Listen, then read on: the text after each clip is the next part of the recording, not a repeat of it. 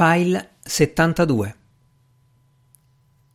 A differenza della maggior parte delle cameriere nelle case del bel mondo, scelte principalmente per il visetto grazioso, Averil era una donna di mezz'età dall'aria efficiente, dalle braccia robuste e dall'espressione implacabile.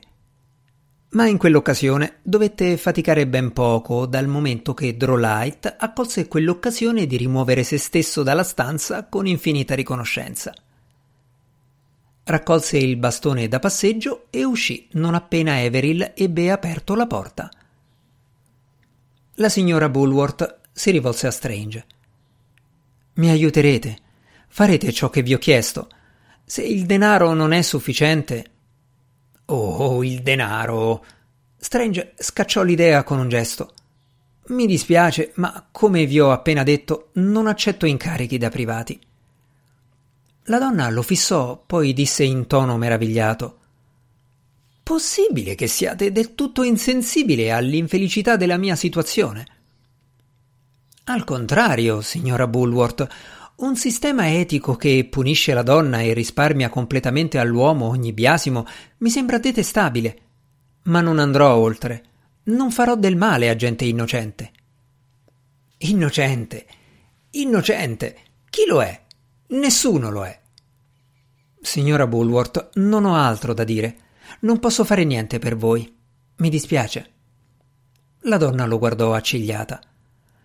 Mm, beh, perlomeno Avete il garbo di astenervi dal raccomandarmi il pentimento, le opere buone, il cucito o qualsiasi altra cosa gli imbecilli considerino una cura per un'esistenza vuota e un cuore spezzato.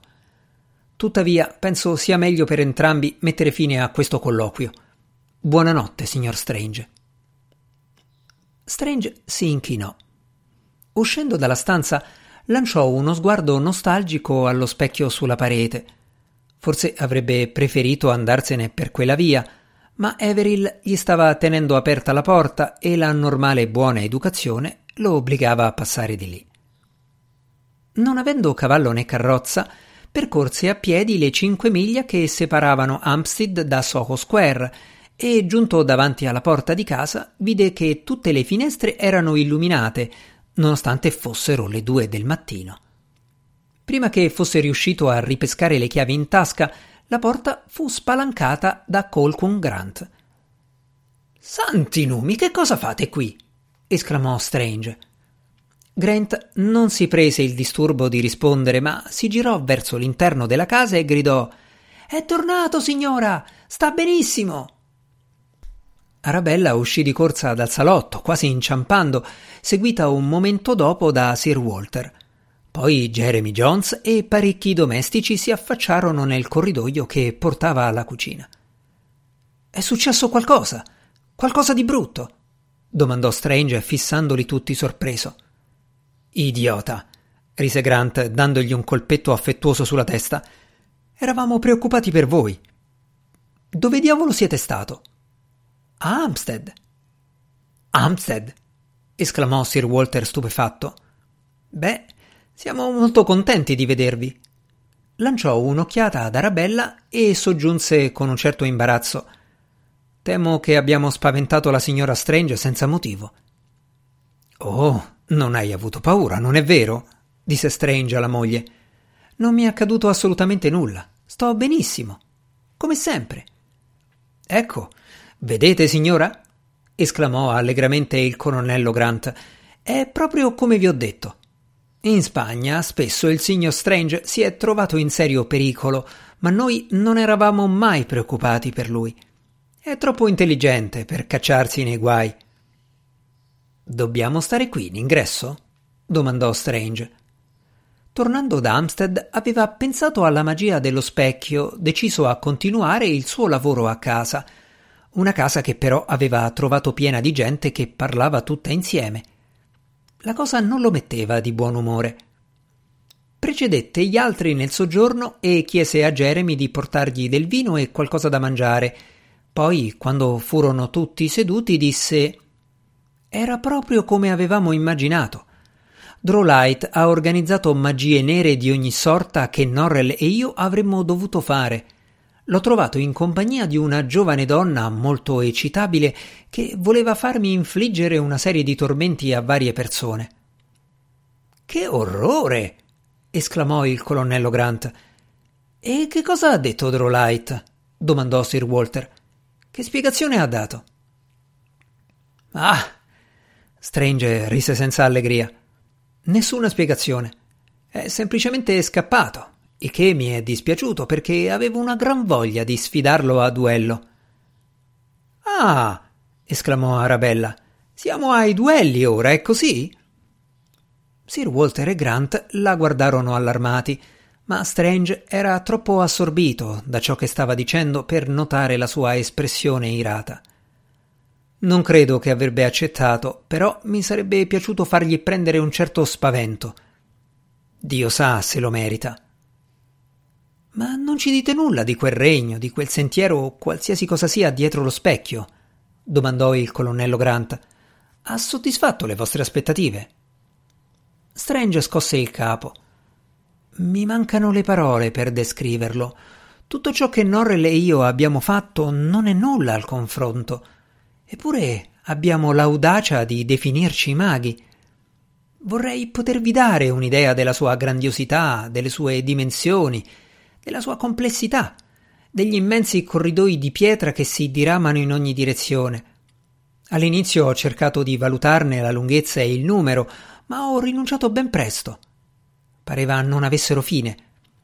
Ho visto canali di acqua immobile tra sponde di pietra, l'acqua nera nella luce fioca. Ho visto scalinate che salivano così in alto che non riuscivo a vederne la fine e altre che scendevano nel buio assoluto. Poi all'improvviso, dopo essere passato sotto un arco, mi sono trovato su un ponte di pietra che attraversava un paesaggio oscuro, deserto. Il ponte era così lungo che non ne vedevo l'estremità opposta. Provate a immaginare un ponte che unisse Islington a Twickenham o York a Newcastle. E dappertutto, nei corridoi e sul ponte, ho visto le sue sembianze. Le sembianze di chi? domandò Sir Walter. Dell'uomo che Norrell e io abbiamo offeso in quasi tutti i nostri scritti. L'uomo di cui Norrell non vuole sentir pronunciare il nome l'uomo che ha costruito i grandi ambienti, i canali, il ponte, tutto. John Usglass, il Re Corvo. Naturalmente la struttura si è deteriorata nel corso dei secoli, è evidente che John Usglass non si serve più di quelle strade. Statue e opere murarie sono crollate, lame di luce penetrano da chissà dove, qualche androne è bloccato, mentre altri sono inondati. E vi dirò un'altra cosa molto curiosa. Dappertutto ho visto un gran numero di scarpe gettate via, forse appartenute ad altri viaggiatori, tutte di una foggia molto antica e parecchio sciupate. Dal che ho tratto la conclusione che quei passaggi sono stati ben poco frequentati in tempi recenti. Durante tutto il tempo non ho incontrato che una sola persona. Avete visto un'altra persona? si stupì Sir Walter. Oh sì, Perlomeno credo che fosse una persona. Ho visto un'ombra che avanzava su una strada bianca attraverso una brughiera scura. Dovete capire che in quel momento ero sul ponte, un ponte più alto di qualsiasi altro io abbia mai visto a questo mondo. Sembrava che la brughiera fosse parecchie miglia di piedi sotto di me. Ho guardato in basso e ho visto qualcuno.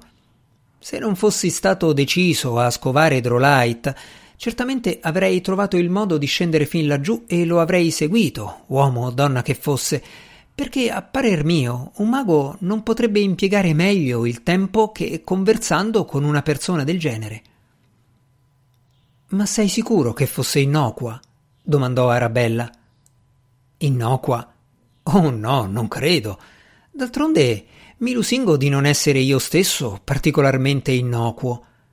Spero di non aver perso un'occasione preziosa. Spero che domani, tornando là, troverò qualche traccia per scoprire dove sia andata quella misteriosa figura. Tornare là? esclamò Sir Walter. Ma siete sicuro che. Oh! oh gridò Arabella interrompendolo. Ora so che cosa accadrà. Tu percorrerai quelle vie ogni volta che il signor Norrell te ne darà il tempo e io me ne starò qui ad aspettare in preda all'ansia, domandandomi se mai ti rivedrò. Strange la guardò sorpreso. Arabella, che cosa c'è? Che cosa c'è? C'è che sei deciso a correre un pericolo tremendo e ti aspetti che io non abbia niente da dire in proposito. Strange fece un gesto di impotenza e di richiesta di aiuto insieme, come se volesse chiamare Sir Walter e Grant a testimoni dell'insensatezza di quelle parole. Ma quando sono partito per la Spagna, disse, tu eri perfettamente calma, nonostante là infuriasse la guerra.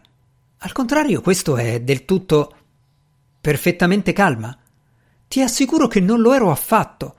Avevo una paura terribile per te, così come tutte le mogli, le madri e le sorelle degli uomini che combattevano in Spagna. Ma avevamo deciso che avevi un dovere da compiere, e poi in Spagna c'era tutto l'esercito con te, mentre ora sarai assolutamente solo laggiù. Dico laggiù, ma nessuno di noi sa di che luogo si tratti. Domando scusa, ma io so benissimo dove sarò. Sarò sulle strade del re. Davvero, Arabella, credo che sia un po' tardi per decidere che non gradisci la mia professione. Oh, non è giusto. Non ho mai detto una sola parola contro la tua professione.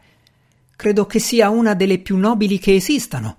Sono fiera oltre misura di ciò che tu e il signor Norrell avete fatto e non ho mai avuto nessuna obiezione a che tu imparassi nuove magie, se così ti piaceva, ma fino ad oggi ti sei sempre accontentato di impararle dai libri. Beh, non più ormai. Confinare la ricerca di un mago ai libri della sua biblioteca, beh, Sarebbe come dire a un esploratore che si approva il suo piano per scoprire le sorgenti di. di. di uno di quei fiumi dell'Africa, comunque si chiamino, purché non metta mai piedi fuori da Tunbridge Wells. Ad Arabella sfuggì un'esclamazione esasperata.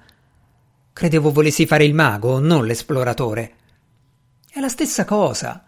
Un esploratore non può restare a casa a studiare le carte che altri hanno disegnato. Un mago non può accrescere il suo sapere soltanto leggendo i libri scritti da altri. Per me è del tutto ovvio che prima o poi Norrell e io dovremmo andare oltre i libri. Davvero?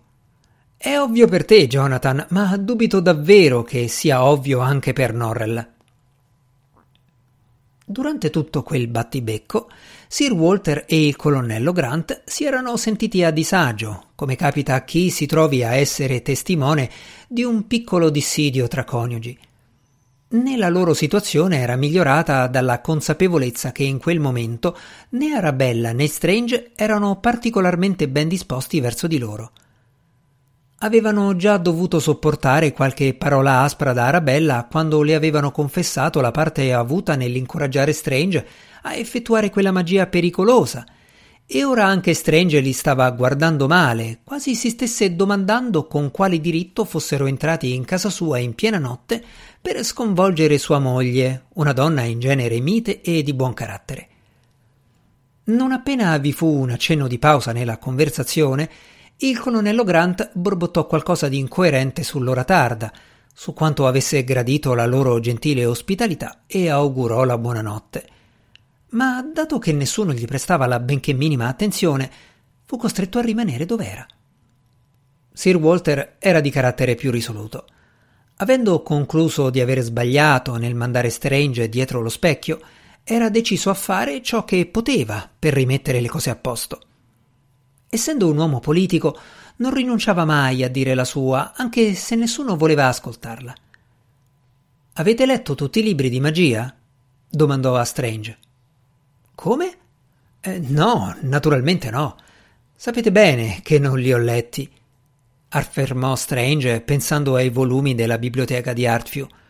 Quei grandi corridoi che avete visto stasera, sapete dove conducano? No.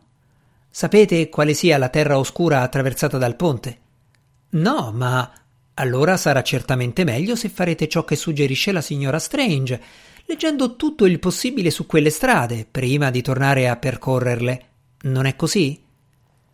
Ma le informazioni che si trovano nei libri sono imprecise e contraddittorie. Perfino Norrell lo riconosce e Norrell ha letto tutto quanto c'è da leggere in proposito, potete starne certo. Arabella, Strange e Sir Walter continuarono a discutere per un'altra mezz'ora, arrabbiati, infelici e desiderosi di andare a dormire.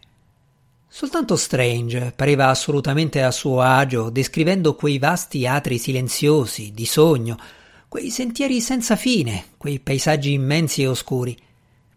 Arabella ne era sinceramente spaventata e perfino Sir Walter e il colonnello Grant provavano un deciso disagio.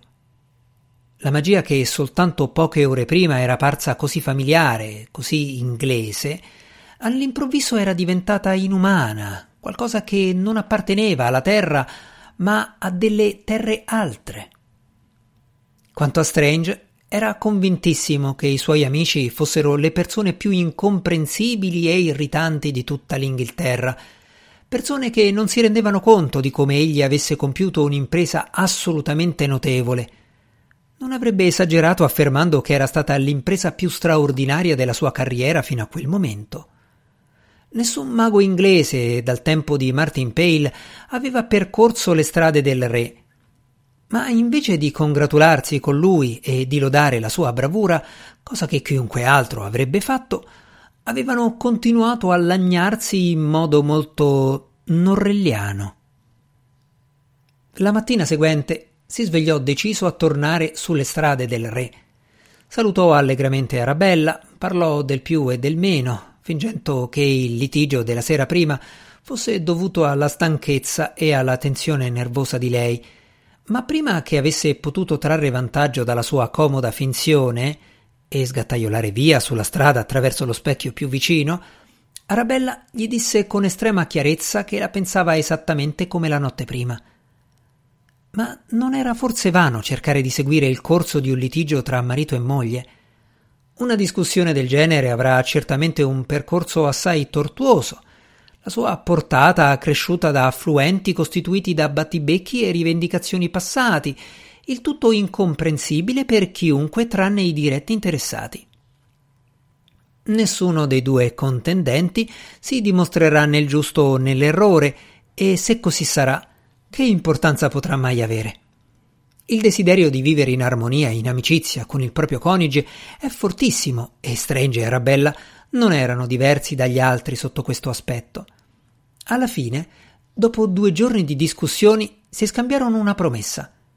Strange promise di non tornare più sulle strade del re finché sua moglie non gliene avesse dato il permesso e a sua volta Arabella promise di dargli quel permesso non appena convinta che suo marito non avrebbe corso nessun pericolo.